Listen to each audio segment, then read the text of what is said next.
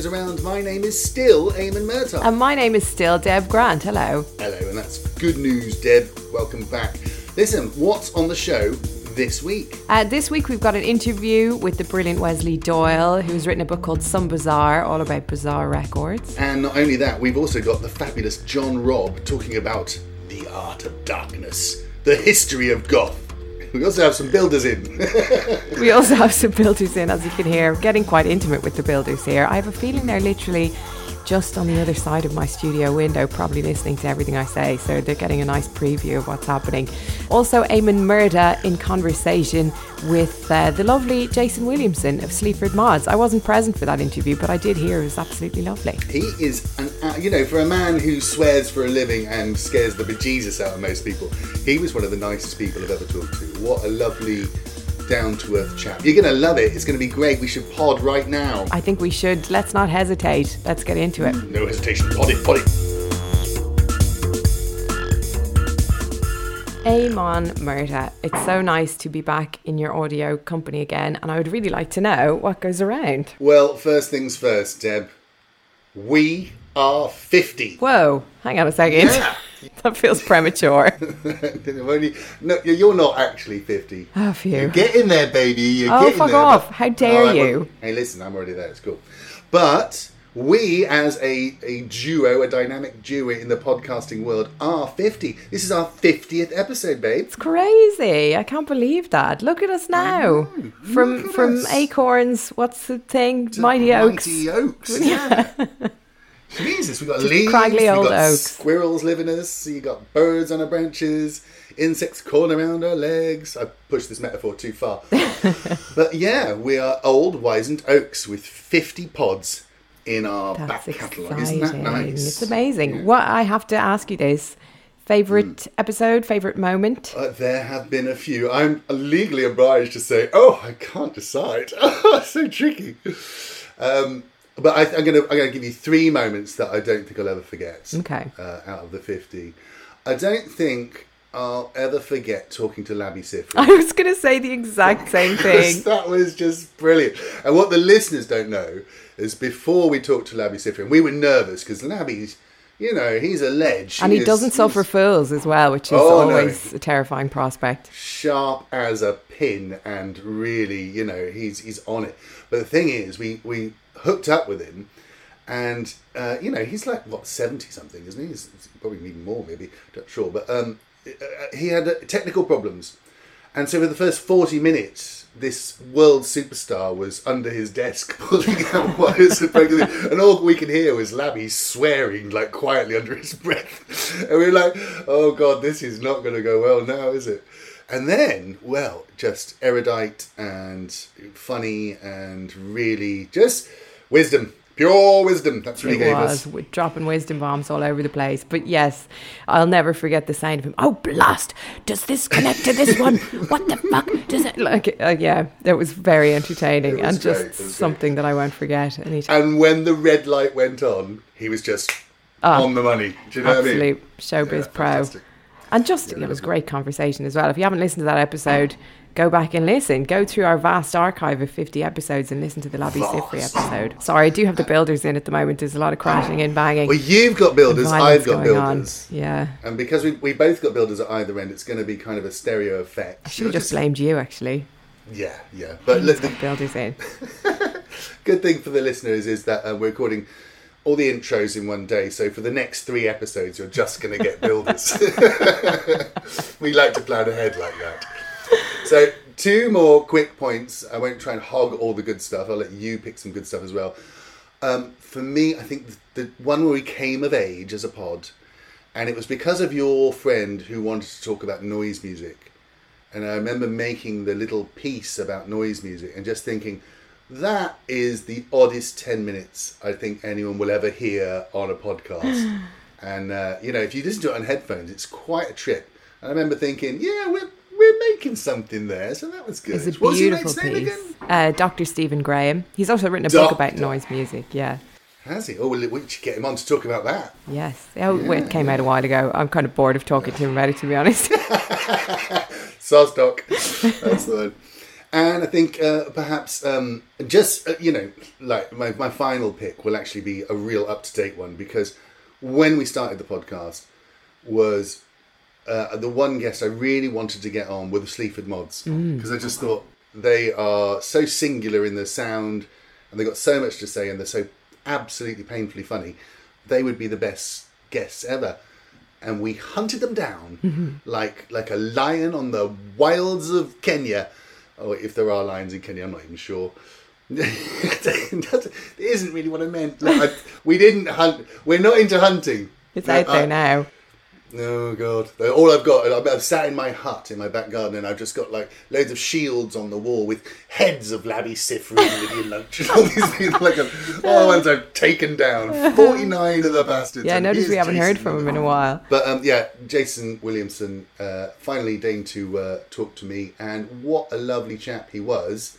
Funny and friendly, and just um, yeah, great guest. Well worth the wait. What about you? Well, you put me on the spot now. I would say, well, had you not Bagsied it, I might have said Labi Siffre too. Also, just the fact that, like, I don't think Lab, I think Labi is quite discerning in terms of who he does interviews with. And I think he was quite considered of the fact that he decided to do one with us. So that was very flattering in the first place. And then, yes, to spend so much time in his company while he uh, flustered around uh, under this uh, desk, plugging stuff in and unplugging stuff. I mean, I was just, you know, it was nice that he gave us so much of his time.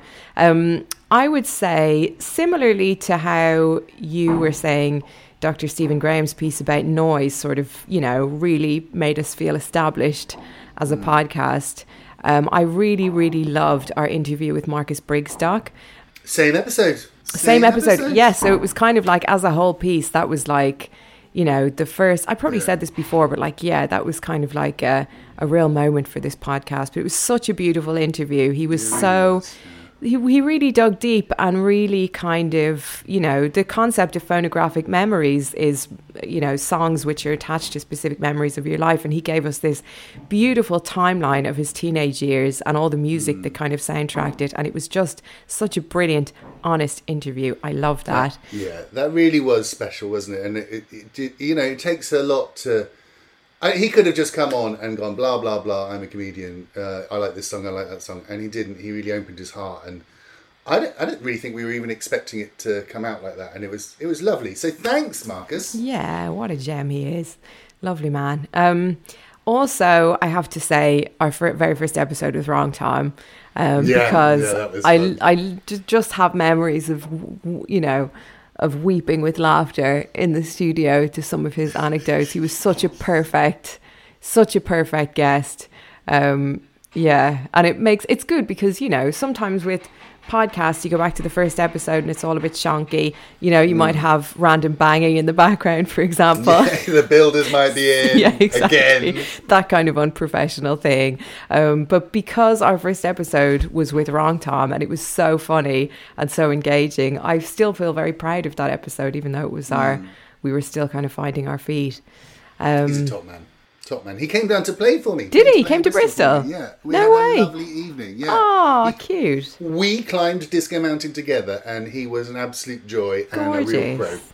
That's amazing. Oh, good And we got one more special WGA memory for us. Oh, have I? Well, because I did three, so you got to do three. You know, I'm not letting you skimp away with Ah. just two. I hated everything else that happened. You got to mention Lydia. Uh, oh Lunch. God, Lydia Lunch She was, was. yeah, that was amazing. She she was like someone because I've followed her for such a long time, and I had her, and she's another one who I think is quite considered in terms of what she does, um, and you know. We, I somehow persuaded her to come on the podcast, and she was just exactly like filthy, raunchy, full of amazing stories. That accent of hers was just brilliant. Oh, there's Yeah. just like, yeah. Also, I mean, I mean, it's hard because we're getting into territory of favorite favorite guests now. Who's your favourite child? I don't like Timmy anymore. Timmy can go. Sophie, with me. Um, I really loved your mate, the football man. He was also very Oh, generous. Pat Nevin. Yeah, he was great. He almost real- made me interested in music fan. football, at least for the Yeah. For the time we were speaking to him. But like, also, I thought it was amazing to talk to someone who you know, was obviously so skilled in one area, but his real passion was music. But yet he happened to be good enough at football to be a professional footballer. That was fascinating. Yeah, So many memories, Damon. And also So just- Just spending quality time with you because you know you're you're not my neighbour anymore. You're in Bristol now, and I feel like it's just a, you know who, uh, who else do I get to spend hours at a time chatting away to? BFFs. That's what we are. You know, we'll, I'll always be here at the end of this microphone for you, babe, for you. Thank you. Now, one other thing that we should quickly mention, which is uh, yes, this is our fiftieth episode, the big five zero. After three years of doing it, right, we've still only got forty nine Apple reviews. For Oh, God's sake, uh. somebody out there must have an Apple account. Get us up to 50. I've had enough of this. We've asked about three times. Come on, even if you've already written us a review, just write us another one. I love how it was like because we got a flurry of reviews at the beginning when we were giving Yeah. away a, a WGA left-handed once you mug. stopped giving away the mugs, that was it. It was like everyone's going, oh, well, what are you paying us, bitch? Yeah, yeah, yeah. Well, we'll get some more mugs made, maybe. Now, now we're on 50. We'll see if we can get some merch out there, shall we? That would be good. Listen, 5 0, but the work is not done. Let us commence. Let us pod on because we've got some big, big shows to do and the mods and a lovely book to talk about. So we'll, we'll, we'll move on swiftly, shall we? Let's go.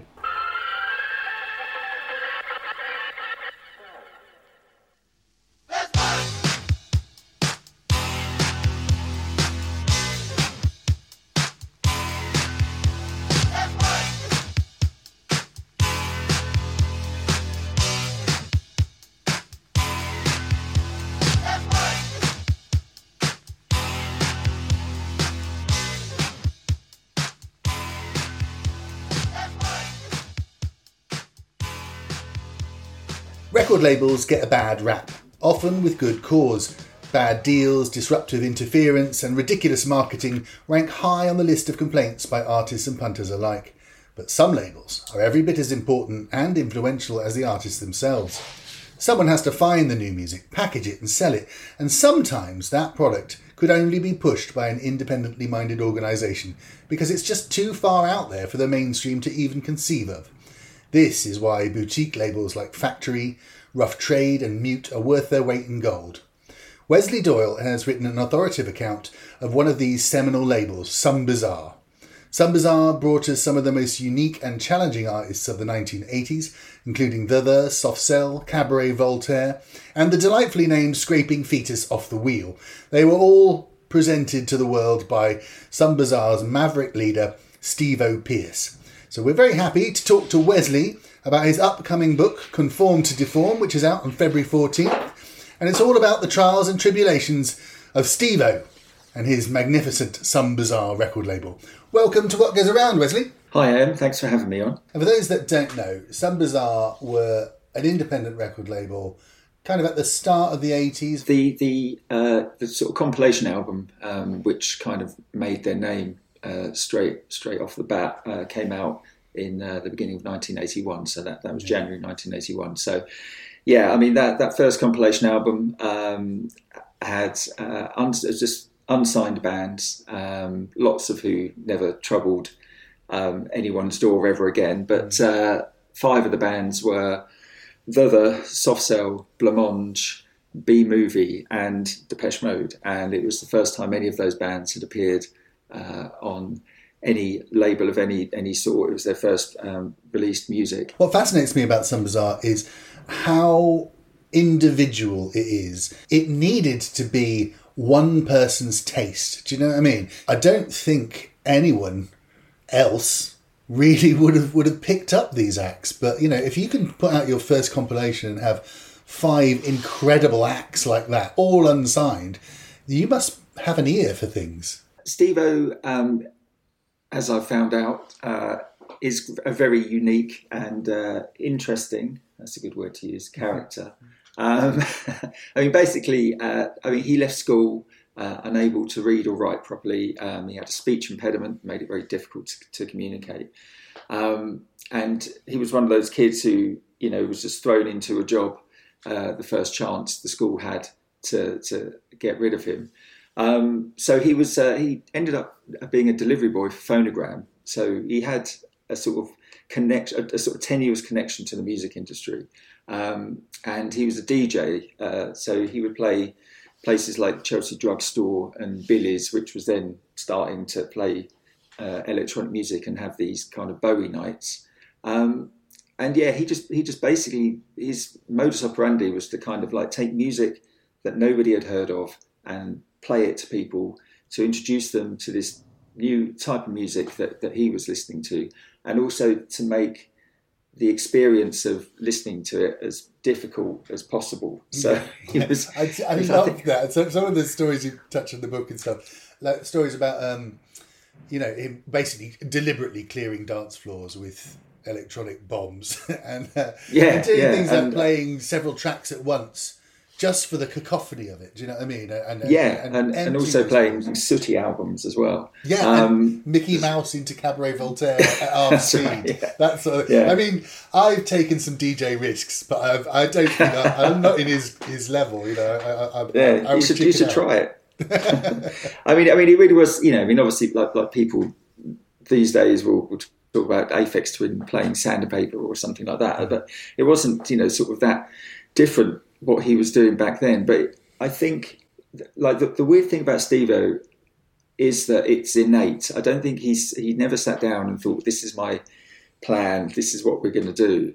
Um, he basically felt that stuff like Throbbing Gristle, Cabaret Voltaire, Clock DVA, um, Fad Gadget, he felt that they were as commercial as stuff like Late Human League, Duran Duran, um, Spandau Ballet, he really didn't see a difference. Mm. So he just wanted to, you know, his his whole thing was that if people could hear this music, then they would make up their own mind. Not everyone would get it. Some people wouldn't like it, but you know, some people would, and he didn't see why. You know, they, these bands shouldn't have the opportunity to, to reach as many people as possible, and that that was kind of the basis of Some Bizzare. You know, he, he found these left field artists these kind of weirdos, misfits, and put them on major labels and said to the public, okay, make your own mind up. It was really far out there. It, you know, the, the bands didn't look like bands and they didn't sound like anything that had gone before.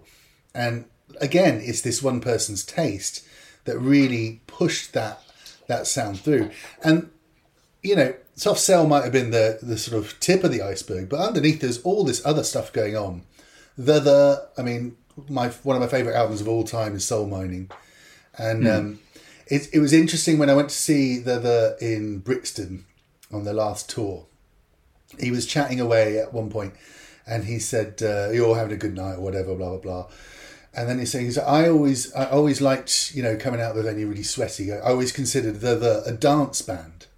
Now I'd said that before, and people had looked at me funny, mm. but they were they were a synthesizer band. They you know they had mm. drum machines, all that sort of thing. You know, these these bands that were being picked up, Stevo was finding a niche for them or creating a niche for them in a way that um, no one else was was ever going to do. I think I think as well. I mean, you know, like Tainted Love was like this golden ticket for him, really.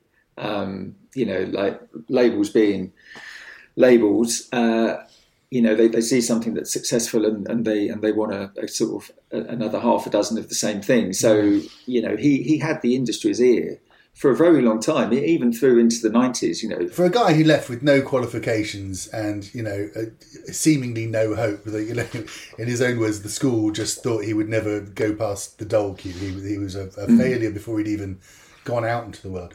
But for someone with that kind of uh, background and qualifications, he cut some mean deals. He took on big music industry and, and really played them at their own game. I mean, he sold the other album to three separate companies on three different occasions. Tell us a little bit about how how Some Bizarre just rubbed the whole industry up the wrong way. Really. um, well, I, I, think interestingly, what, what he used to do, which I, I think is something a lot of uh, legacy artists do now. You know, you, you think of people like I don't know, Paul Weller, Nick Cave, Damon Albarn, you know, they, they, they've got the, they own the means of production now. So, so they make their records and then they shop it out to whichever label offers them the best deal. And that, that's what Stevo was doing back in the, in the early to mid eighties. You know, he was recording the albums, like like like the Crackdown by Cabaret Voltaire.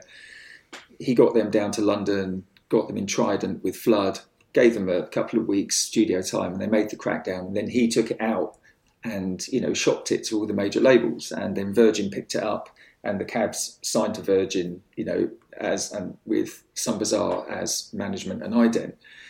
So that was kind of how he was doing it. You know, he he had the stuff and people wanted it, and he was just going in and selling it to the highest bidder. I mean, again, I think that the whole thing with his education is kind of a bit of you know it's it's a bit of a sort of misdirection because he's he's still a, a smart guy mm. um, and he knew how to how to cut a deal and it was almost like the stuff that he didn't understand he felt he didn't need to know about mm. which in the long term didn't really serve him very well. But at, at, at, the at the time, you know, he, people were sort of like throwing stuff at him, and he was like, "I don't need to know that. Do you want this album or not?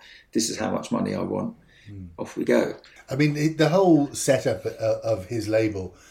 Uh, it just doesn't follow the normal route, does it? I, I loved the passage uh, I was reading about um, his record label office. Now, some some record labels try and impress their clientele by installing a foosball table and maybe a drinks cabinet. but Some Bizarre's office had a, a, small chapel and a confession booth. I mean, that's that's kind of weird. Like I said it, at the start, it's such an individual trip he was on. His humour and his sort of agent provocateurness really, without that, none of none of it would be possible.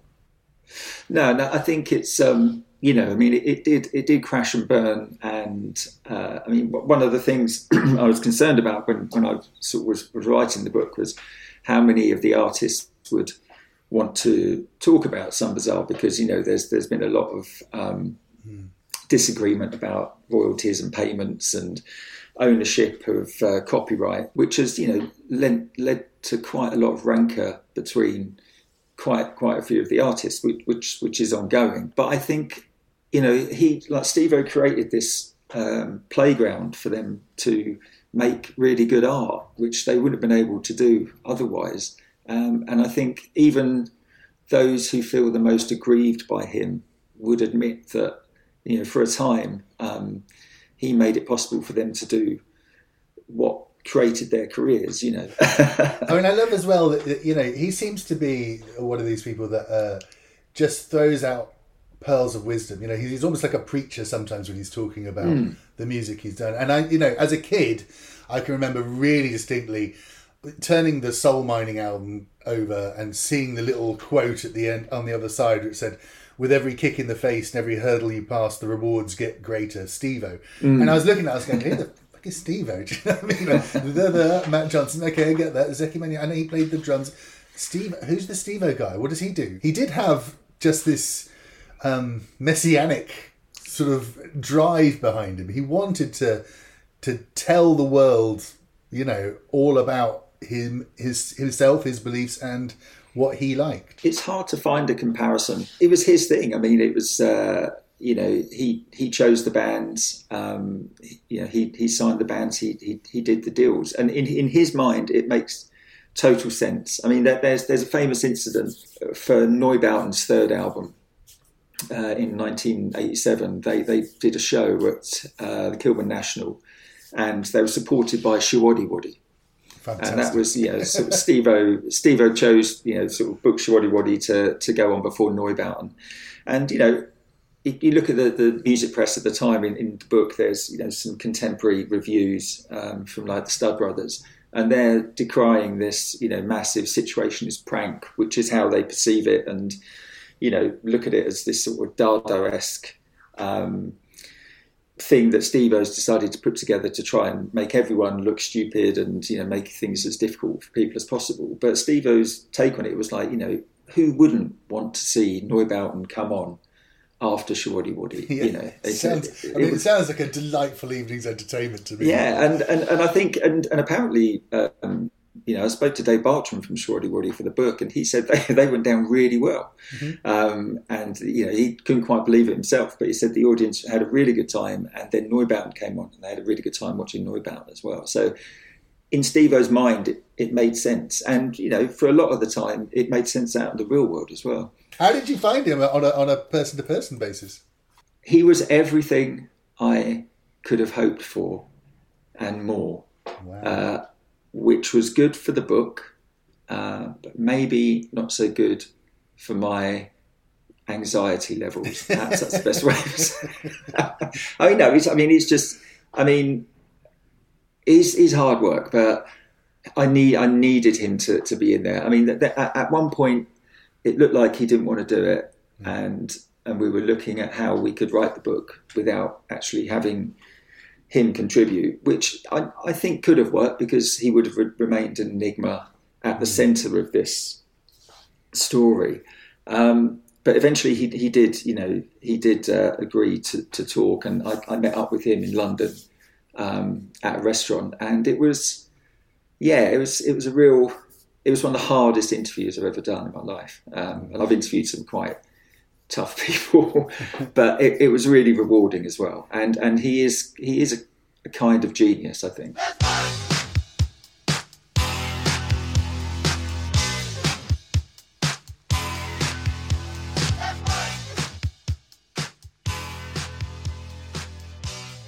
There are times in your life when the most important thing about your music is where and which tribe it is associated with. From the first time I wielded my crimpers in anger, I knew I wanted to be a goth. There was something so alluring about the life in black, the clothes, the look, the morbid aggrandizement of death and darkness.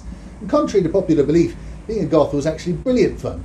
And the uniform of leather jackets and winklepicker boots, well, they somehow helped me find my tribe.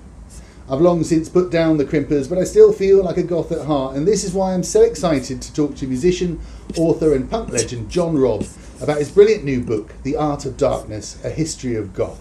Welcome to What Goes Around, John. Hi, how are you? Okay, Eamon? Deep dive and a proper look at the history of this movement. How did, how did you get started on the project? Well, I think firstly there have there have been other books, but they're they're, mostly academic books, and there's and Mick Mercer's done a couple of good books, which are like almost like encyclopedias, like A to Z of goth, which which are really good to have. But I thought I, it was time for a pop culture book that kind of wrote a book that was beyond the genre in a sense that people who weren't goths. I mean, it's for goths as well, of course. But you know the way um, John Savage did England's Dreaming, which y you took he, he took punk and the Sex Pistols seriously, but not in a serious way. So it wasn't academic; it was actually very readable.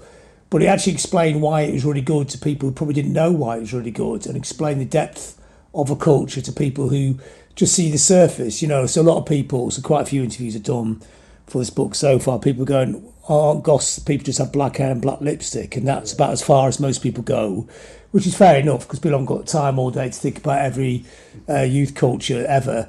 But I'm trying to explain it's like an art form, really, something very artful about it, and there's a lot of depth to it, a lot of nuance, and also one of the other themes the book was the idea that every generation reacts to its blues. You know whether you know whether it's Lord Byron writing you know that night in Geneva with, with his little gang doing Frankenstein and Dracula, or romantic painters, or decadent poets. And it's a lineage, or, or Instagram influencers now who put up goth photographs, but no music in them. So it's all about the image and not the music. And all that's fascinating. It's just whatever technology to hand is reacts to the eternal feeling of melancholy, but also it doesn't drown in the melancholy, as you were saying a minute ago. It was actually really good fun as well. People had a really good time, going to the clubs and dancing. Yeah. Exactly, and dressing up in funky clothes and just, you know, living out a little bit of the fantasy. I think, um, you know, it, it's interesting, you know, to have, have someone actually look at the, the, like you say, the pop culture side of it. But what are the what are the roots of goth? Where did it? Where before even the sort of label of the music came out? What, what were the things that were pointing towards this movement? Do you think? Well, if you do the, the deep dive, really, I mean, the book starts the fall of Rome, so we- go back a little bit.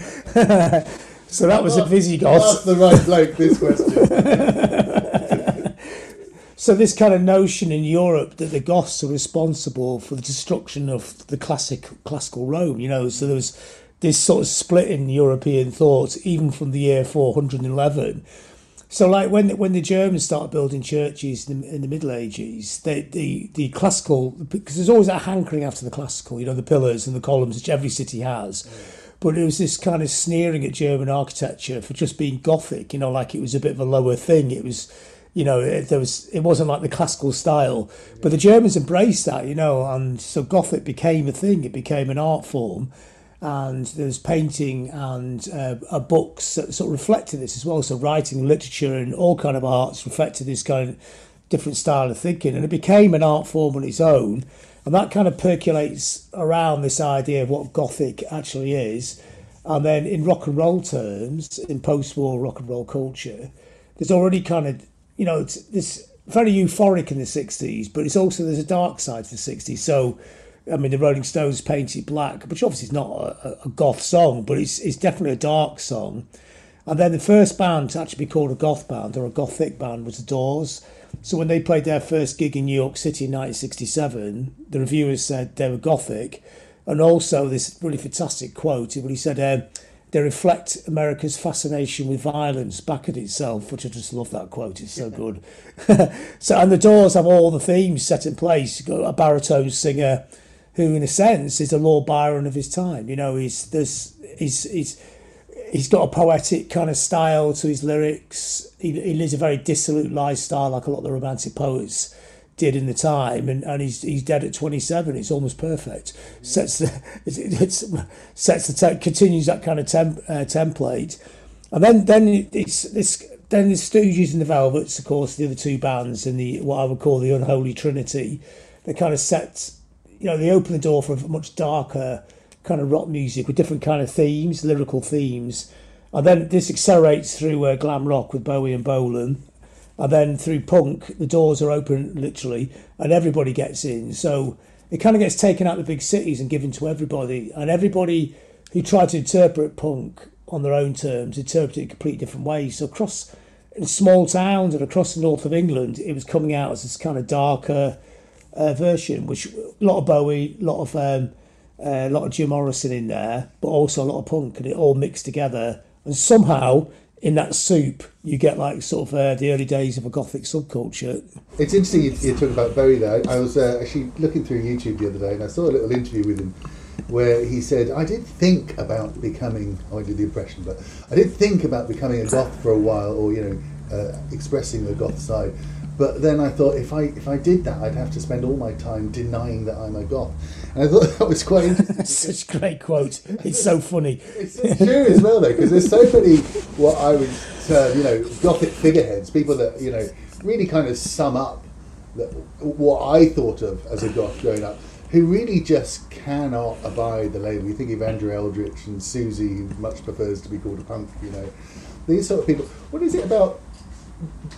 the gothic culture that you know some of the leading lights actually seem to want to stray away from it. It seems it seems an odd thing. I think I think what it was the, the scene was already in place. It was in place for about two years, and then the words got dumped on it afterwards. And it and initially it was a bit of a piss take term, so obviously not going to embrace that. And I think also the problem that a lot of bands have, understandably, is that once you put into a scene, you can't get out of it. So that you know if you were Andrew Eldritch, you'd always be expected to wear black clothes. You wouldn't be allowed. To, and of course, he reacted against us by wearing a white suit, and then eventually start wearing his his baseball outfit and his like, and, but still couldn't get out of it. And, and then musically, you're not allowed to do certain things, which is completely ridiculous. Yeah. So, but I think, in, in a sense, I think you have to look at all. The, the scene is definitely there. There are, you know, there's thousands and thousands of people embracing a scene and there's certain things about a scene that they really like. Um, but you can't imprison the musicians into that scene. But at the same time, it does exist. It doesn't it, just because you don't want to be in it doesn't mean you're not in it. That's the problem. That's the uh, the problem all these people have. And I did interview Steve Severin for the book, and he said he didn't really like the term goth because it made it, and he would spell it G O F F. You know that, but he liked the term gothic because there were a lot of gothic uh, things that they really embrace, like Edgar Allan Poe, or or even a sense like the um, soundtrack of Psycho, which they used to play to guitarists when they joined the band, say, "Make your guitar sound like this," you know.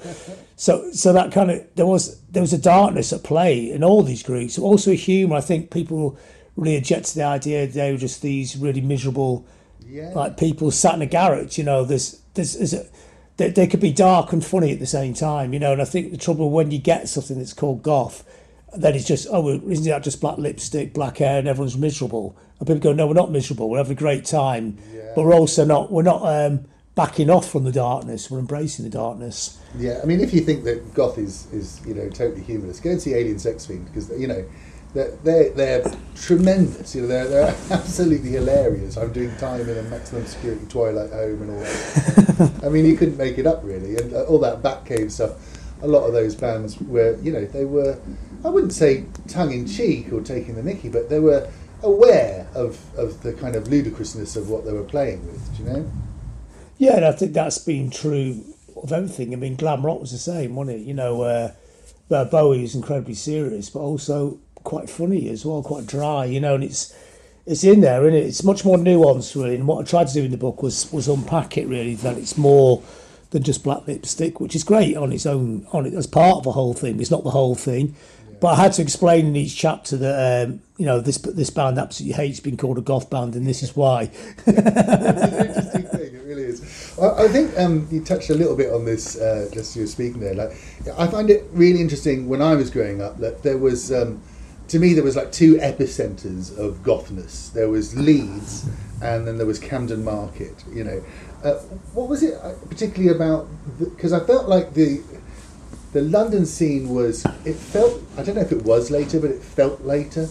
Um, what was it about the North? Do you think that embraced this? Is it just all to do with you know Dracula being written for Whitby? well, even that Whitby thing came later, didn't it? I think, I think it's just that curious thing that I mean, I think the first thing is that Leeds did have the first club, didn't it? Which uh, doesn't get the credit for. I mean, the Phono was before the Batcave, but the Phono was it wasn't in Soho, um, and it wasn't next to all the TV people going around Soho, so he didn't get on the television, did it? So it was yeah, as, as ever, you know, the narrative's always told from the big cities, isn't it?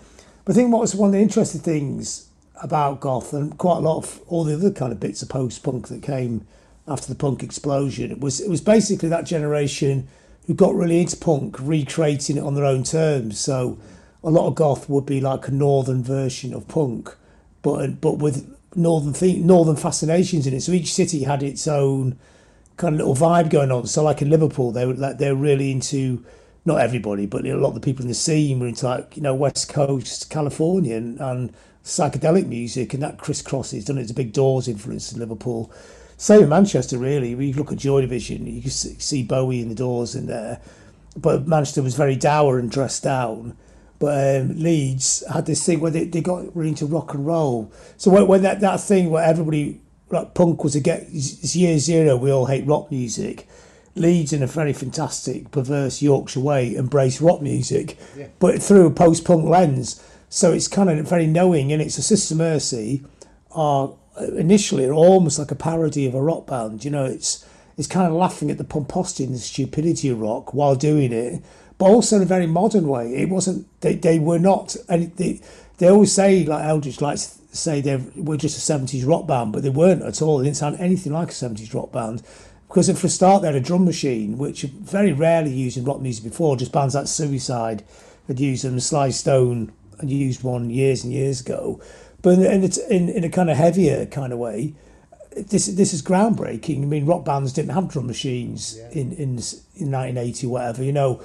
And that became the, the, the very the very staple of, of, of the West Yorkshire scene. Didn't it? Every band seemed to have a drum machine, but almost always the same drum machine going round the bands, Yeah, lending it out. if it, it, 'cause it was Doctor Avalanche, wasn't it? It was always credited on the albums Yeah. yeah. by Doctor Avalanche. So maybe maybe Doctor Avalanche just got passed around a few few different bands, but I think Doctor Avalanche is well. I mean, obviously it's a different drum machine, but Doctor Avalanche is still in the Sisters of Mercy. One of the, one of the few that survived. Yeah. Um, culture really has endured, doesn't it? You know, it's one of those ones that uh, it just never goes away. Do you know what I mean? That every generation has their own take on it. Um, how, do you, how has it changed? Uh, um, especially, I think, because I think we can see the um, the look is kind of constant. You know, the, the, the darkness and the black makeup and all this sort of stuff and the spiky hair. Those sort of things kind of endure. But the definition of a goth and the music which is classified as goth or uh, you know said to have a gothy feel that's changed quite a lot how do, how do you think the, the culture's changed musically I think um, I mean, it's all different scenes concurrent at the same time, and what the bands we talk about, you know, the initial sort of goth bands are now called trad goth, which is such a great term, isn't it? yeah, yeah. But they're still very important. They're still very uh, central to the scene, you know. Like so, there's lots of big goth festivals across Europe, and they're always headlining them. You know, I mean, there's that one announced in LA, that Cruel World Festival. It's like you know, Sisters Mercy are playing, and Siouxsie's playing, and they're top of the bill bands, you know, and the, the newer bands like Soft Moon or whatever, they're lower down on the bill and they haven't quite broken through to that level of the classics.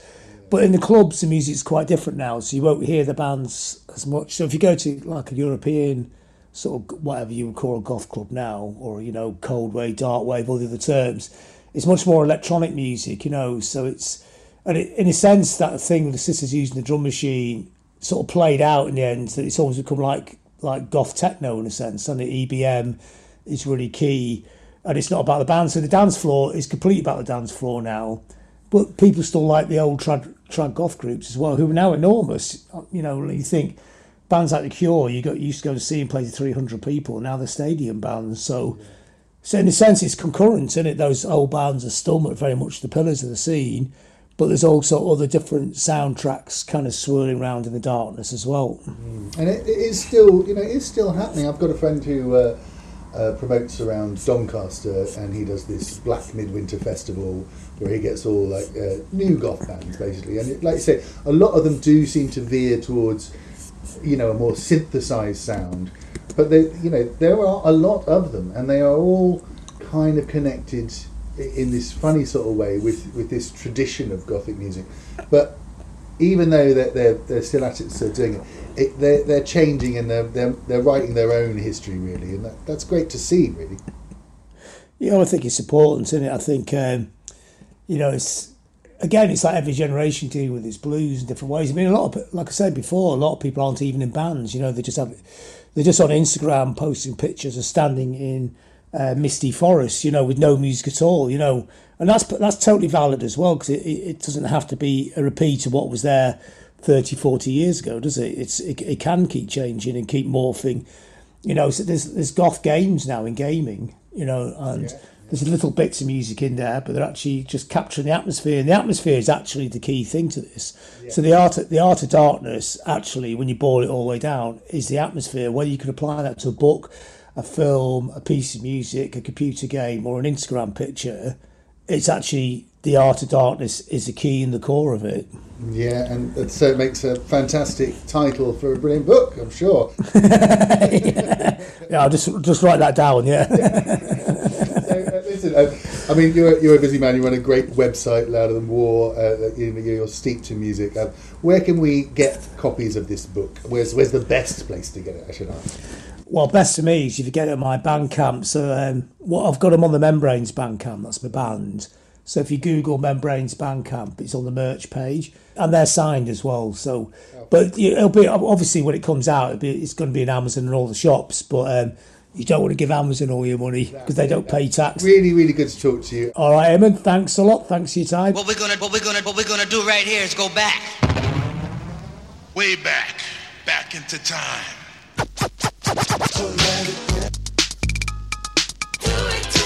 That's right. Name that tune. Name that tune. Every now and then, normally when the world needs it most, a band manages to catch the cultural zeitgeist and create a new sound that resonates far beyond all expectations.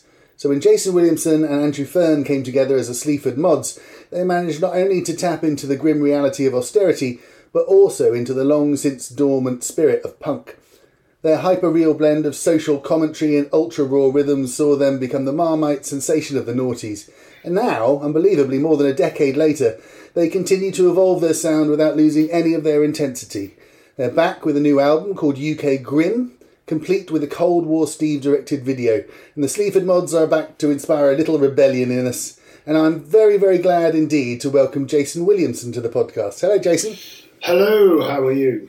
I'm very well. I'm very excited to Good. speak to you. You've been a, a long time target for the pod, I have to say. Oh, okay. okay. Yeah, been stalking you from, uh, from well, afar. You, You finally snagged me, haven't Yeah, you? exactly, exactly. Patience wins out in the end. what a funny old road it's been. It's, uh, like I say, you've been a long time um, target of the of the podcast. We really wanted to speak to you for ages, um, and I think when you sort of first popped up, you came at such an unusual angle to all the things that were going on at the time. And I know you yourself were, um, you know, involved in music or trying to do stuff in music beforehand. It must have been I don't know. It must have been a strange sensation to finally find that thing that that dug in and hooked and actually started to work for you, really pull pull you where you wanted to go. Yeah, um, it gave me, um, it restored my faith back into life, and uh, uh, it made me realise that um, good things can happen sometimes. Uh, uh, it's, it, I, I was, I was trying beyond, beyond all reason. Uh, in the sense of trying, I'd gone, I'd, I'd become obsessed with it, and um, uh, but to the point where uh, I couldn't I couldn't quite figure out if I was still obsessed with it or if I just completely crashed and burned. Uh, or I, I, I was in such a mess by the time I come up with a formula for it that um, uh, yes, you know, the eureka moment was a very nice feeling and it lasted for a good week.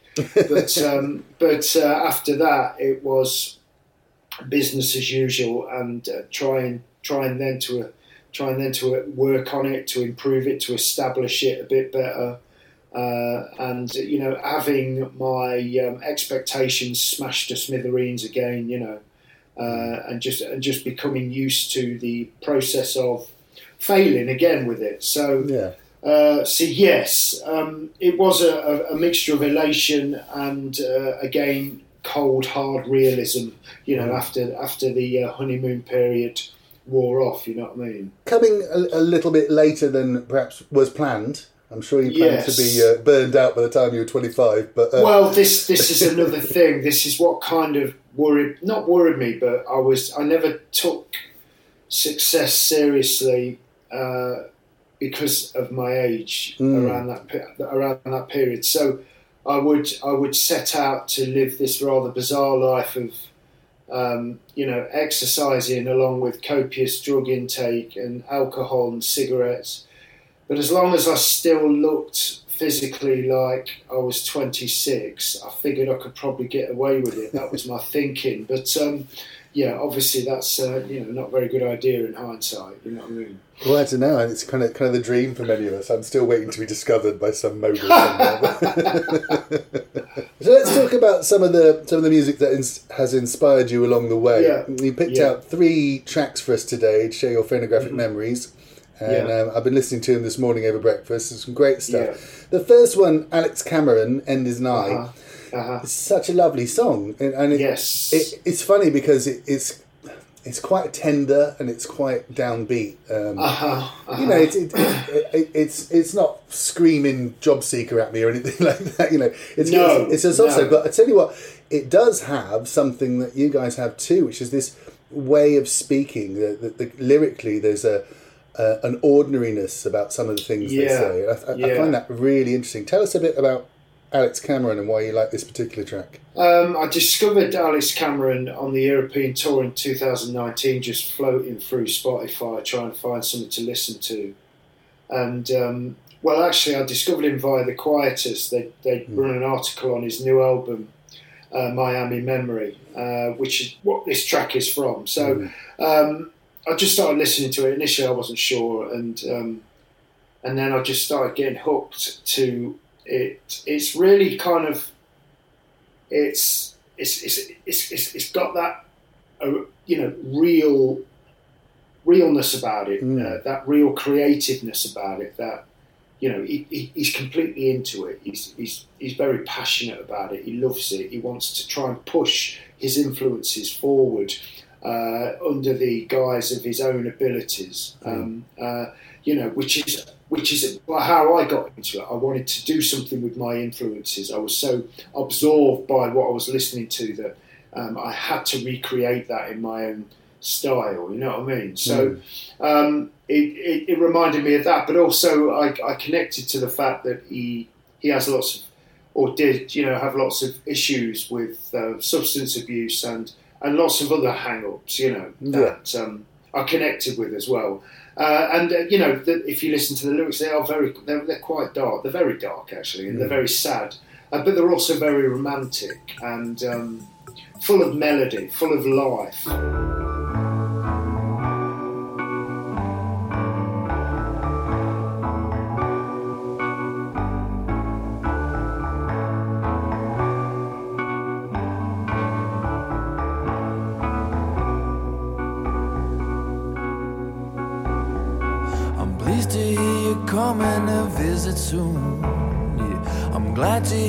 Coming through. I get the cabin ready for you and your girl. Yeah, the wife and kids will be here too. There's a guy who thinks I'm fucking his girlfriend. He says he's gonna make me cry. But I couldn't get it up if I wanted to, man, yeah, and I already wanna die. If the end is a night, baby, I don't think I wanna survive. If the end is a night, baby, make it swift and let me die. I know him a little bit, and he is um, he, he doesn't lay shit on you. He just he's polite. He's he's funny. He's he's uh, inclusive. Um, you know, so it's it's. He's, he's, he's a real special talent, I think. Do you know Yeah, I mean? yeah. I mean, I, I was really impressed. It's not someone I've heard a- Yeah. a, lot of. Are you still finding yourself? I mean, perhaps even more so now because uh, with the success, I guess you, you you've garnered a you know a few people around you now Mm-hmm. who are making great music too. And although none of them, you know, it's not like you have the same sound, but you, maybe there's the same ethos running through with people like yourselves and dry cleaning and Billy Nomates and all these others. You know, Sure. you find yourself picking up a lot more of, of the, the sort of music that you're after now? Is it, is it easier to find, or you know, is it finding you? Um, it's kind of a bit of both, really. It's not easy to find because you, you know there's so much shit out there. It's just hard to. Sometimes I just can't be asked picking the spade up and clearing it away. You know, you just you just have to just live with it. And then, uh, but so all of a sudden you'll come across something. A little nugget will peer out of this uh, pool of you know just monotony, and um, you it will initially be a little bit puzzling or not very good, and then it just clings to you. You know, so um, you know, sometimes sometimes you find it, yeah, sometimes, but generally a lot of the time you have to go looking for it. You seem to be good at bringing people into your fold, though, as well. You know, like you, it. I think there's, um, again, maybe this is something of being a bit bit older when when it all takes off. Is that I think when you're Yeah. young, quite often it can be a bit of an arms race, a bit of a a giant competition that you're kind of you're looking over your shoulder. Who else is good? Damn it! You know, I don't want anyone opening up for me who's going to blow me off the stage or whatever. And perhaps Yeah, as you get a bit yeah. older, you're a bit more like just like, no, I like them. I'll, I'll have a bit of that. You know. Oh he's- god, yeah, there is, there is that definitely.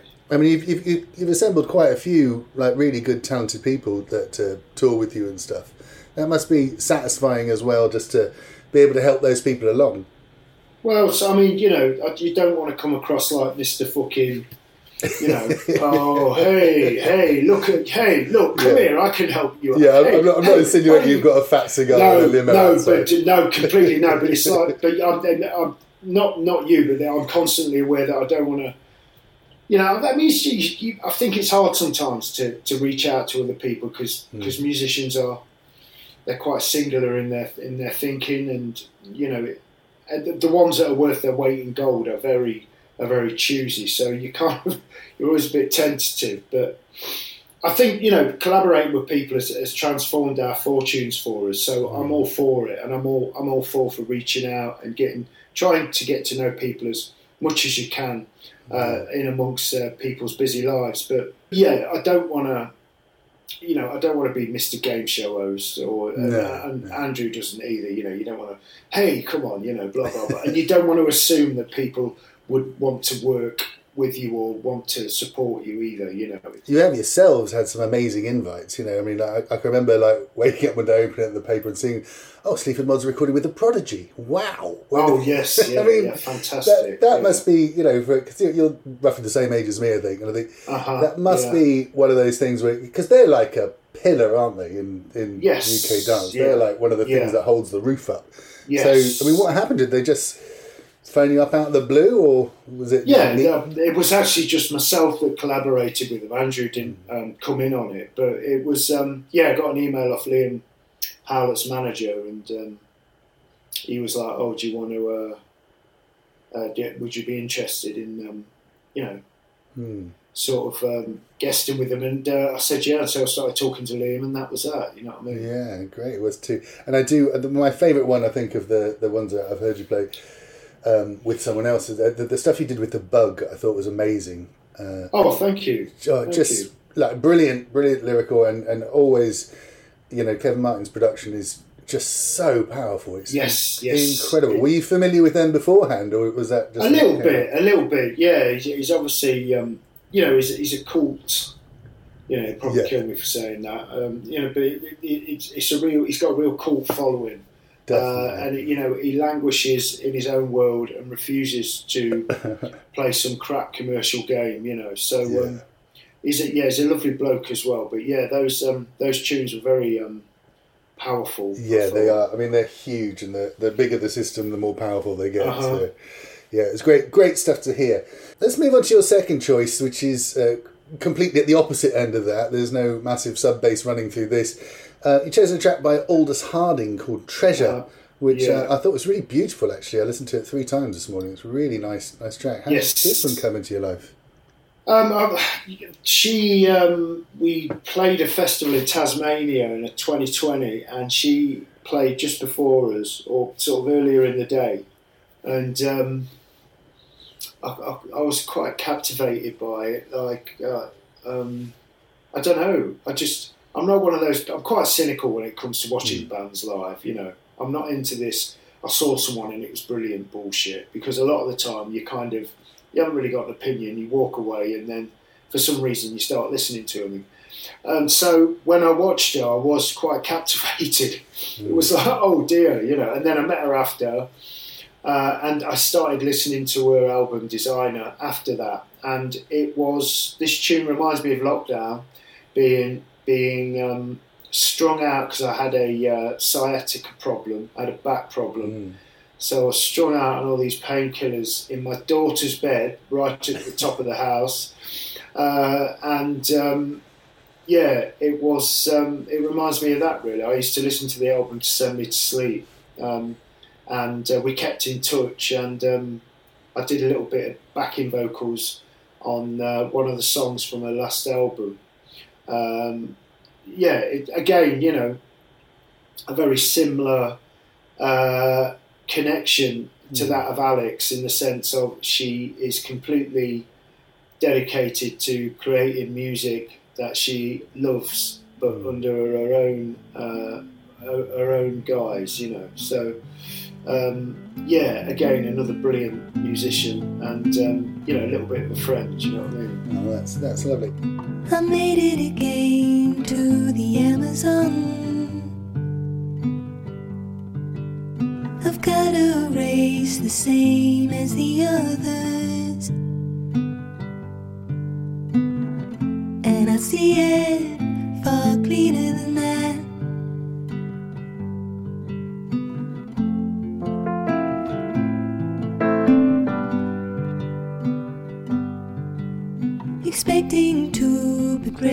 For three.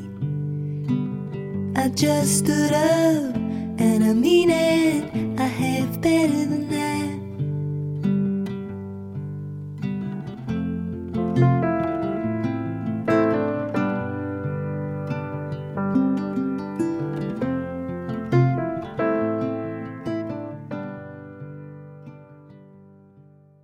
One of the things that really struck me about the Sleaford Mods from the first time I ever saw you on, on some Yeah. YouTube clip or whatever was just the fact that um, you just you just threw it all away. Do you know what I mean? There's that brilliant quote from Noel Gallagher, I think you put on the back of your book, where you say, you know, pop stars can't drive around in a gold Rolls Royce anymore because some cunt from the Sleaford Mods said it's shit. What I mean, was he thinking? I mean, what's he on? You know what I mean? It's so, it's so so brilliant because it. It perfectly illustrates him and you. Do you know what I mean? It's like Oh, it's- God, yeah. when someone Yeah. someone throws an insult out, and then you actually think, I don't know who came the worst out of that. You know, maybe you just blew your foot off, but I think, um, yeah, I just think it was a bit, I don't know, you know, I mean, that's his game, Yes. isn't it? It's a tough one with that geezer, really. You know what I mean? Uh, yeah, but he is kind of, kind of out of time, really, in a lot of respects. But what what was I guess my point was that, that you know you you deliberately have decided just not to fucking deal with any of that. You know, you're not about to show up in, in glitter pants and uh, have a major light show. And uh, we're not gonna have we're not gonna have Andrew knocking out a five minute drum solo in the middle of your concert. You know, like it- No, it- I, no. I love the way you just stripped all that away. And you know, for me, and I think for a lot of people, the overriding feeling was was that of punk. You know, it, it felt like you were just tearing down all the trappings of success and all the the expectations that come with the music business, and actually getting it back to really what what kind of folk music is about, if you like, you know, which is like you know telling the news and you know expressing what's going on in your life today. Was that a really conscious decision to try and throw that away, or was it just something that you were just sick of seeing this banal parade of riches?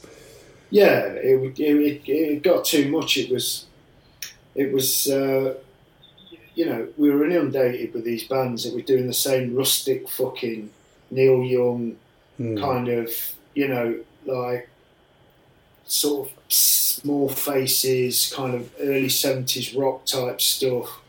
You know, small faces R and B mod type stuff. All of that was just so it was rinsed out. You know, Yeah. some of the people that ushered that kind of sound in, early Oasis, Paul Weller, uh, you know, were did it very well. I think. Oh, well, not so much Oasis; they were a little bit more kind of contemporary. But you know, Paul Weller really did try and dive in and try and recreate these old sounds, and um, kind of brought that to the forefront a little bit, um, which I thought was interesting. You know, and good, and I still listen to that. But then it got saturated with with acts in a similar vein, and um, I just got sick of it. Um, trying to do it myself, and then ended up really resenting it and hating at the same time the idea of X Factor, which had just come in and was starting to take take over. So the initial idea was to do it live, but like do it like X Factor as almost a two fingers up to X Factor but at, but at the same time, um, you know, recognizing that um, I just didn't like this full band, this uh, you know, this kind of like traditional band setup anymore. You know what I mean? I can remember watching you appear on uh, Jools Holland and uh, reading the Twitter feed at the time, and it was it was just hilarious because obviously Yeah. you know you, you, had, you had loads of people who were, who were bang into what you do. You couldn't believe you there you were on national TV, you know, on a Friday night or whatever, and then you had all this sort of comfy slippers brigade across the country who just. Did not know what to do with Andy stood by a computer. Yeah, it was. Um, we still get it. You know what I mean? It's still a bit. You know, people just won't have it. You know what I mean? Um, Yeah. Which is which is nice. It's, uh, it's it's it's nice to it's nice to see that. You know, you're doing something right. You know what I mean? Yeah, because I mean, and the other thing is, you know, the the way your music especially comes out, and I think um, perhaps not enough focus sometimes is on Andrew's work because, you know, No, from the very beginning, obviously your lyrics are, are fantastic and the delivery is brilliant, uh, but you need Yeah, something yeah. to sit that on, and I think um, Yes. some of the very earliest things I heard were kind of perhaps more like hip hop loops, what you might expect, and then Yes. suddenly this style develops, which you know the only thing I, I mean I think it's much more punk than hip hop because there's just something kind of but then again you know i guess actually thinking about it you know the the, the real most sincere hip hop is totally punk because it is totally diy it was literally let's grab two copies of the same record and make some noise over the top of it. But what andrew has managed to do is create these ultra minimal like blasts of, of sound basically which so hmm. complement what you're doing. But the interesting thing is it's not it's not like any other thing that was around at the time. It really wasn't a, an aping of another style. I mean, uh, it's kind of a stupid question, but where do you think that came from? Um, well, Andrews uh, is, is just is, is the absolute. It's the jacket that goes around it, and the Mm. trousers as well. Do you know what I mean? And the shoes, actually. You know what I mean? It's like, you know, my content is in the centre. Uh, you know, it beats away the heart of it, I guess. But he just, without, you know, for I did four albums on my own before I met him, just using, as you say, loops from hip hop records and punk records. Uh, and I was aware that this was an approach that was do, has been done time and time again, and I knew it would, didn't have you know it didn't have a, it didn't have a future, and I wanted something more homegrown. So when I met Andrew and immediately clicked onto his style of music, um, you know we grew it from there. But um, you know his influences aren't necessarily music; it's sounds from a TV program or something that he hears outside, and he and he, he likes to duplicate that. Sure, he listens to music. Of course, there is an influence fr- from various whatever genres he, he, he listens to, but it, he, you know, he doesn't want to recreate a sound he's heard so much. More his his uh, interpretation of it, and that can be anything. You know. Yeah, totally. I think um, one of them. I, I touched on it a little bit in the intro, which is that, you know I was just looking over the doing, doing what everyone does in a podcast. I was read read Yeah. your Wikipedia page. I did a bit more than that, but I did read your Wikipedia page. But you know what what kind of really set me thinking was uh, you know. 10 years uh, plus have gone by now, you know what I mean? And Yeah, if yeah. it's, it's it's just grown and grown and grown and grown in a way that I, I'm sure even you have to pinch yourself occasionally and just go, "Wow, how did I get here?" Oh, completely, yeah.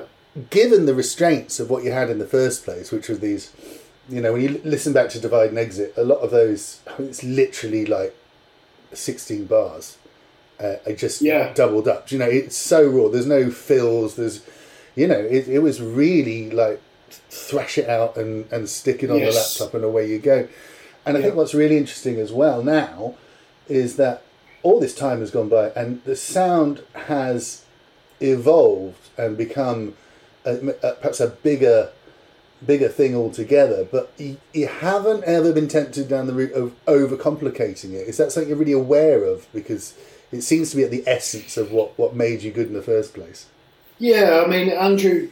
Andrew, like I say, you know, he steers he steers the future of it. it it's destiny. I'm Not his destiny, but um, you know, he, he he maps it out by simply doing music and sending it over. That music will be manipulated a little bit in the studio, maybe. Uh, there might be a few other bits added to it, but what he sends over initially is what you've got, and um, it's all down to his psychology with it. You know, uh, he, he's a, he's a minimalist. We both are. We don't we don't want too much fuss on the record, audio wise. We don't want to be listening to too much fuss, too much clutter, and it doesn't also need to take too long to do. I mean, if both of those things are evident, then we tend to lose interest. You know what I mean? yeah yeah definitely is, is that how it works then he, like he'll just send you a loop out of out of the blue and you'll pick it up and see what, what you can do with it Um, yeah, basically, uh, it will send me four, five, six loops at a time, um, uh, and you know most of them, all of them, I'll use, and will. It, the idea is to is to not leave any hole. Uh, I forgot what the saying is there, but like you know what I mean. You just don't don't leave anything to chance and just do everything. yeah Uh, and some of them work, some of them don't. Yeah, I think we did about probably about 35 songs for this new album, and obviously, well, I say that about about 25, 26 actually, sorry. And then, you know, obviously 14 of them made, it- made made it onto the album, you know. Yeah, I, I've just thought to myself, uh, what a lovely, a lovely idea this is. That uh, you know, him sending you those those beats and stuff. You two are kind of like the the reverse image of Elton John and Bernie Taupin.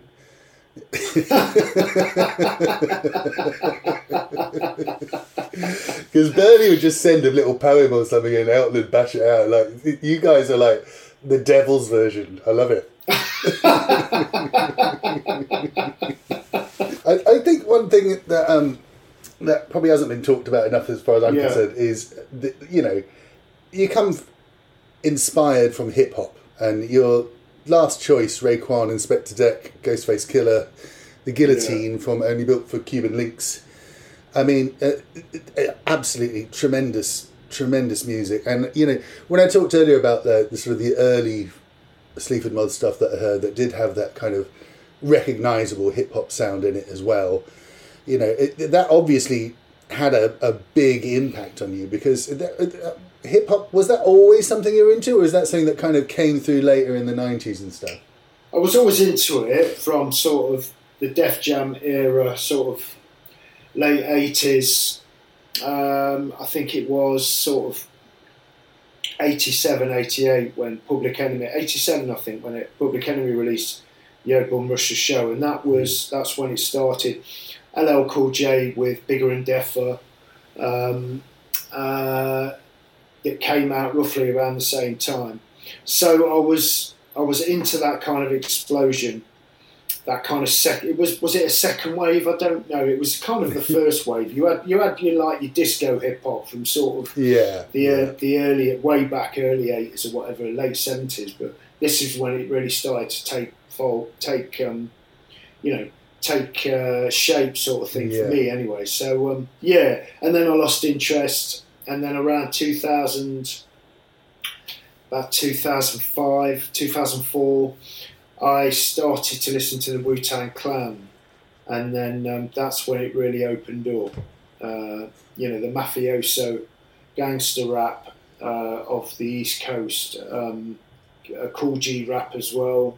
You know, all that old kind of stuff. 91 thing Kool G Rap was more so, but then the Wu Tang Clan with Enter the 36 Wu Tang Chambers, and that changed everything for me uh, in the sense of how to approach vocals, uh, and also uh, I, I would imagine was responsible for the minimalist um, uh, uh, approach as well, because obviously there was as much as Wu Tang's quite busy when you listen to it, it's it's kind of not at the same time. You know what I mean? Yeah, I mean, it's kind of it's delivered in chunks, isn't it? They, they Yeah, pick yeah, sample out. yeah, and then, yes, yes. especially on the early albums where you know there's a lot of, you know, they they they it's like they, they take a loop and fly with it. Do you know what I mean? They don't, they don't Basically, spend a lot of time. Maybe in the later No. later albums you hear a little bit more of this kind yeah, of world building, yeah, but um, yeah, yeah, it definitely had that vibe for it. Um, uh, would you?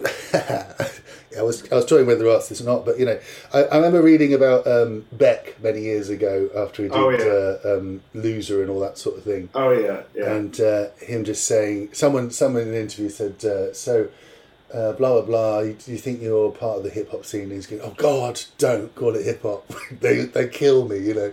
I mean, did, did, he just got so much shit about it. He actually just refused to talk about it anymore. oh, did he? Did he get Oh, all he- shit about yeah, it? Yeah, because you know, you know, he was a you know skinny white kid w- with Yeah. uh, sitars and a breakbeat, uh, you know, and he was sort of rapping, I guess. But you know, to me, they were always songs, really. Do you know what I mean? Yeah, I think there was this kind of thing. Oh, he, he's this sort of new angle on hip hop, and uh, the hip hop heads in America certainly did not like that at all. And they, Oh, okay. Fuck, I didn't know that. Shit. they got they got quite shitty about it. Do you, would you describe yourself as as a hip hop act, or is that No, that pushing things no. too far?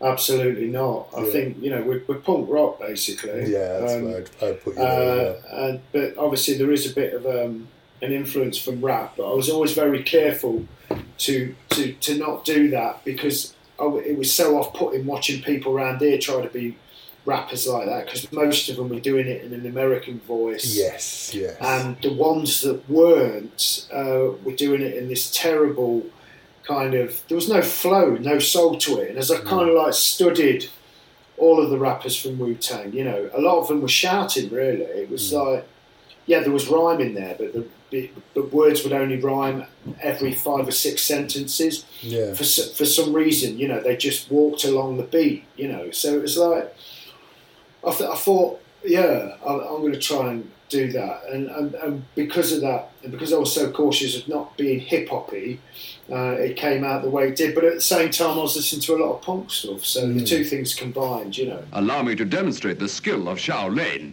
the special technique of shadow boxing. Poisonous. Poisonous. That's a slap all y'all niggas for coming in my fucking face with that shit.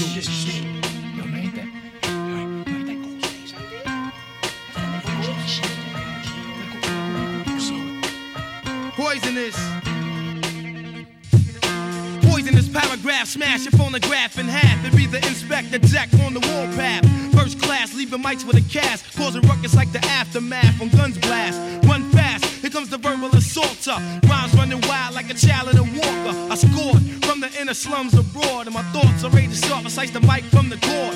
First criticized, but now they have become mentally paralyzed with hits that I devise. Now I testify, the best is I, rebel lioness, your highness, blessed to electrify, provoke you to for ill. Truth that I reveal across the amateurs who scream, they keep it real. G's a black down, hoodied up in fatigue. Part time minor leagues receive third degrees. Attack like a wolf pack once I pull back to guard you and bust through like a fullback. Yo, you 14 karat gold slump. Well, yeah, I, and um, when you think about it, you know, hip hop and punk are, are very similar in, in many ways. And in, in fact, Mm. Of course, Malcolm McLaren had a hand in bringing both of them to, to England. You know what I mean? Yes, he, he, sure. He brought all that sound over first, and the so the first time I ever saw anyone scratch a record was I think it was on Nationwide or some some Southeastern Oh, okay. Six type show.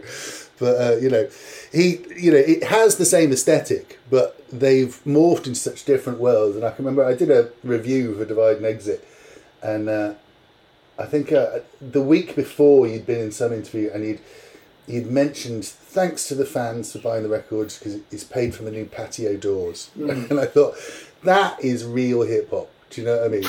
you know, that, we're not, not talking about some diamond encrusted tracksuit here. We're talking about the man needs new patio doors. That's his. Oh god, yeah, it did. I can remember. Uh, yeah, I can remember it as well. They were a godsend. You know? Are they still standing? uh, well, we've actually moved from that house. Ah, Things- it- to the mansion on the on. hill. yes, yes. So compared to the last one, yeah, it definitely is. You know what I mean? Excellent. Well, it's, it's been a long road for you now, and like I say, you, you, how many years is it? Two thousand and seven, you started, wasn't it? So Yeah, yeah. And uh, Andrew didn't come on board for, for a couple of years, did he? No. He didn't know. I started in 2000. I released the first CDR in 2006, I believe, and he didn't come on board until 2011. Right, so it's quite a long time, isn't it? Yeah, I mean, yeah. Can you can you sum up how that how it's been to come from essentially, I imagine, sat in your bedroom with a with a, a loop of some kind, writing down words in a pad, all the way to where you are now, having published books, funny books as well, amazing Yeah, books. I have to say, Thank you. really, really good. Thank Um, you. But it's all Um, yeah, it's all come it's together. weird. What's it been like? It's been, it's been very. Feels like years and years ago. Those old early Yeah. gigs. yeah. and I've got so many memories of them. Um, it, but at the same time, lots of hard work and you know periods of where's it going, what we're going to do with it, and I mean, have you have you felt on top of it all the time, or did you? There there must have been a point Uh, after the initial flood where you thought, "Oh God, now I've got to do another one." Do you know? no. no, no, there was never that. I relished Really? the idea of that. It's Oh, just um, we, you know, towards it, we we had uh, an initial manager who who was with us from the start, but by 2018, it was clear that it wasn't working, and Hmm. and and that because we'd entrusted so much into his position, uh, he was effectively steering the ship. Uh, uh, but it was clear that he couldn't do that anymore. So it was making the transition from parting ways with him, trying to mend all of the because I think there was a lot of damage. There was a lot of unsurety, you know, a bit of uncertainty in the sense of our, mine and Andrew's relationship. We, we, we never talked. It, it just wasn't like that. So, um, you know, we had to then start a new relationship, me and Andrew, so to speak. And um, we were fortunate enough to, to have, um, you know, my, my wife was helping out our old manager a lot, and um, she took over as temporary manager when, when we parted company with him, and um, that that has remained. You know, she's completely transformed it. Really, you need you need that because if you haven't got if you haven't got a decent manager, it, you're fucked. I think it, it, you can't you can't do those things on your own. You know what I mean? Yeah, and there, there's something about um, separating you know, I've been in bands and, and I do DJ Yeah. and all that sort of stuff. And by far, my most dreaded thing to do is to write that email to some venue I haven't talked to before and try and get that gig. Do you know what I mean? That can be soul destroying. I You, think. don't, it- you, so you, can- you ain't got the time. eh? So I don't want to do that. yeah, and also like- it's a it's a drag from your art. You know what I mean? It takes away Oh, from God, the, yeah. what, what you what you love it for. So sure, sure. having yeah. someone able to, to bring that out. And I, I think as well, you know, it's certainly nice. Although you did the, the albums with Rough Trade and stuff, you also, Yeah. you know, a lot of it's been you and your mates pulling together and actually getting stuff out. You know, that's that's impressive. Yeah, well, it was all the way up until Key Markets, and Yeah. then we signed with, which was the third album me and Andrew had done, fourth album, uh, and then we uh, signed with Rough Trade, did English Tapas. Then we left Rough Trade um, uh, under the advice of our old manager. Uh, it turned out to be an absolute disaster. Uh, and that's when Claire came in and oversaw the release of Eton Alive. Uh, but you know, she, she did she did wonders with it. It went it went to number nine, our first top ten album, amazing. uh, and um, you know, it, after that we re-signed back to Rough Trade. Um, it was it, it was clear that it was a label we should we, you know we should stay with. And, Yeah, You know, thankfully they accepted us back because it was a bit it was a fuck around. You know what I mean? Yeah. So. Um, you know, so yeah, and the rest is, you know, the rest has been, you know, so far so good. We've released uh, uh, what critically our strongest albums to date. You know, Mm. um, I think Spare Ribs and, and the, the new one UK Grim are are, um, are clear signs of, of, of, of it. You know, changing and moving in other yes, directions. You know what I mean? definitely. I think um, for, just before we wrap up, one thing that I, I- I think Yeah. uh, we, we talked a little bit about Noel Gallagher and his uh, his Yeah. penchant for a good quote. And Yeah. you know, you're a, you're a man who's good for a quote. Let's be honest. but what I was thinking is, I'm I'm also what what my mother would call someone with a lot to say. I, I, I tend to um, you know shoot from the hip. Now, Yeah, you yeah. strike me as the type of guy who talks from the hip all the time. Um, but there must have been a time when no one fucking listened to that, and then No, suddenly nobody, people yeah. start writing it down and you know uh, quoting you on Twitter messages and all that. What was Yeah. what was that like, and how have you how have you managed to to um, deal with the fact that if you say something now, you can't just throw it away, like you used to be able to do. Do you know what I mean? That must be quite tricky sometimes. I mean, I don't know. It was just really weird. Getting the attention was just really weird. Yeah. uh, people were just like, "This is getting really weird, Jason," and I'm like, "Yeah," because people just didn't expect me to get anywhere. I didn't expect to get anywhere. It was a, you know, I'd, um, I think most people had given up on me. I'd given up on me. I bet the only person that tried to resuscitate me was my wife, right, who I'd met around 2010. So. Um, yeah, I don't know. I don't. It's just fucking weird. You can't can't put a things happen, don't they? Yes. And life, ha- you know, life is like that. Things happen. Um, sometimes they're not very nice, and uh, you know, a lot of the time they're good if, if if you're attentive to it, to the rhythms of your life. You know, so um, I don't know. I don't know. You know, Did you find yourself weird. like you know self censoring now and thinking, oh, maybe I shouldn't? Of course, you got to self censor a little bit because you just get cancelled, wouldn't you? It's like fucking hell.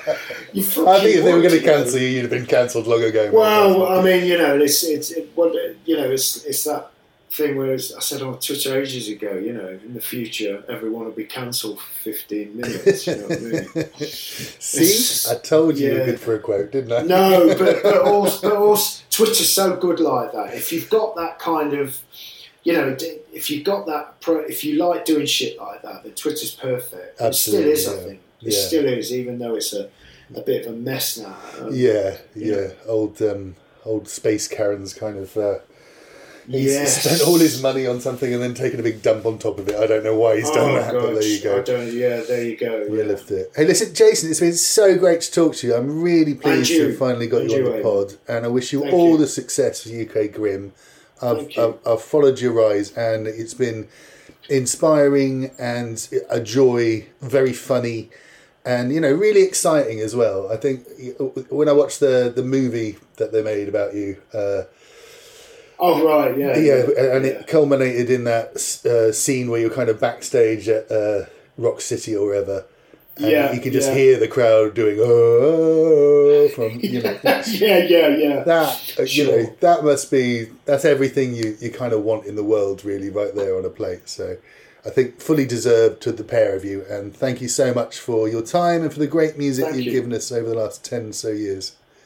Thank you very much. Thank Okay, you. have a great day, Nice to- Jason. Nice to meet you. Yeah, all right, you take care. Nice one, mate. Cheers. Ta-da, ta-da.